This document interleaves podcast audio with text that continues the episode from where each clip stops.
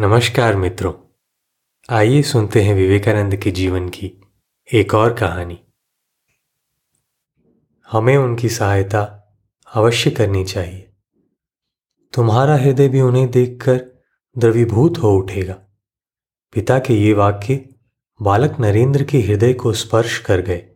अब तो दीन दुखी त्यागी तपस्वी के लिए उसके मन में दया का भाव उमड़ उठता था। व्यक्ति ही नहीं जीव जंतुओं के लिए भी उसके हृदय में आत्मीयता का भाव स्पष्ट झलकता था। बकरी, पक्षी, बंदर, कबूतर तो उसके मित्र बन गए थे। एकांत में बैठकर उनके साथ बातें करना, खेलना, कूदना, दौड़ना, भागना उसकी दिनचर्या के अंग ही बन गए। घर की गाय के प्रति उसके मन में विशेष लगाव था। उसके प्रति बालक के मन में विलक्षण आकर्षण था। गली में साधु संतों को देखकर उसके मन में आदर व श्रद्धा का भाव जाग उठता था। उनकी सेवा करना व सहायता करने की ललक उसके मन में रह रह कर उठती थी। इन्हें जिन जिन वस्तुओं की आवश्यकता होती थी, बालक नरेंद्र तत्काल उन्हें दे देता था। खाद्य सामग्री, वस्त्र, धन, जो चीज़ भी उसे मिलती, वह दान कर देता था। उस चीज़ का मोह उसे कभी ना सताता था। साधु संतों ने घर पर आकर आवाज़ लगाई नारायण कि वह दौड़ पड़ता था। बड़े, भरे, पूरे घर में पहले तो कुछ पता न लगा।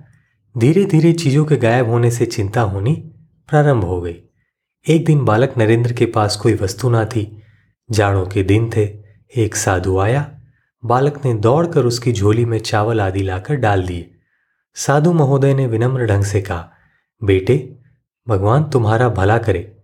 ठंड के दिन है कोई वस्त्र दे सको तो अच्छा रहेगा।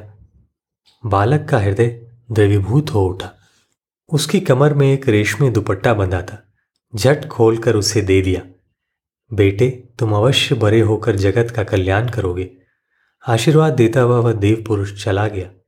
घर में पुनः प्रवेश करने पर माँ ने पूछा, वस्त्र कहाँ है? बाबा जी को दे दिया।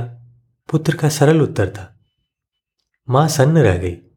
अधिक पूछताछ करने पर गायब होने वाली चीज़ों का रहस्य मिल गया।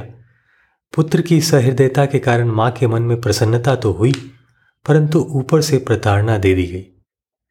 दूसरे दिन प्रातःकाल ही बालक को दूसरी मंजिल पर बंद कर दिया गया। कमरे की खिड़की बाहर सड़क पर खुलती थी। नित्य प्रति की भांति साधु संतों की मंडली आई। भिक्षाम देही मातरम की आवाज़ लगाई, परंतु होनहार नरेंद्र ना दिख पड़ा। ऊपर के कमरे में बंद नरेंद्र व्याकुल हो उठा। खिड़की से झाँक कर देखा, साधुओं के शरीर पर कोई उत्तरीय तक ना था। बालक सिहर उठा। झट उसने कहा, स्वामी जी, रुकिए। साधुओं ने उसे देखा, उनका चेहरा खिल उठा। स्नेहाशीष में उनका हाथ उठ गया। बालक विद्युत की गति से कमरे के अंदर गया। वहाँ पिताजी के वस्त्र खूंटी पर टंगे थे। एक एक करके उसने वहीं से नीचे गिराकर दान कर दिए। साधुओं को क्या पता था कि उन लोगों से दूर करने के लिए उसे ताले में बंद किया गया था। वे अग्नित आशीर्वाद देकर चले गए। पता चलने पर उसे पिताजी के सामने उपस्थित किया गया।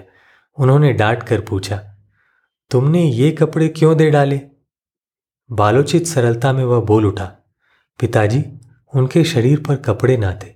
ठंड के दिन है और इन्हें भी तो ठंड लगती होगी, इसलिए मैंने उन्हें दान में दे दिए।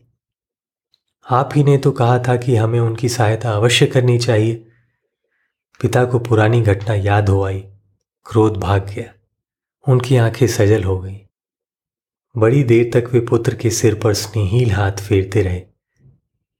बालक नरेंद्र की सहृदयता निखरने लगी थी। You are the creator of your own destiny धन्यवाद।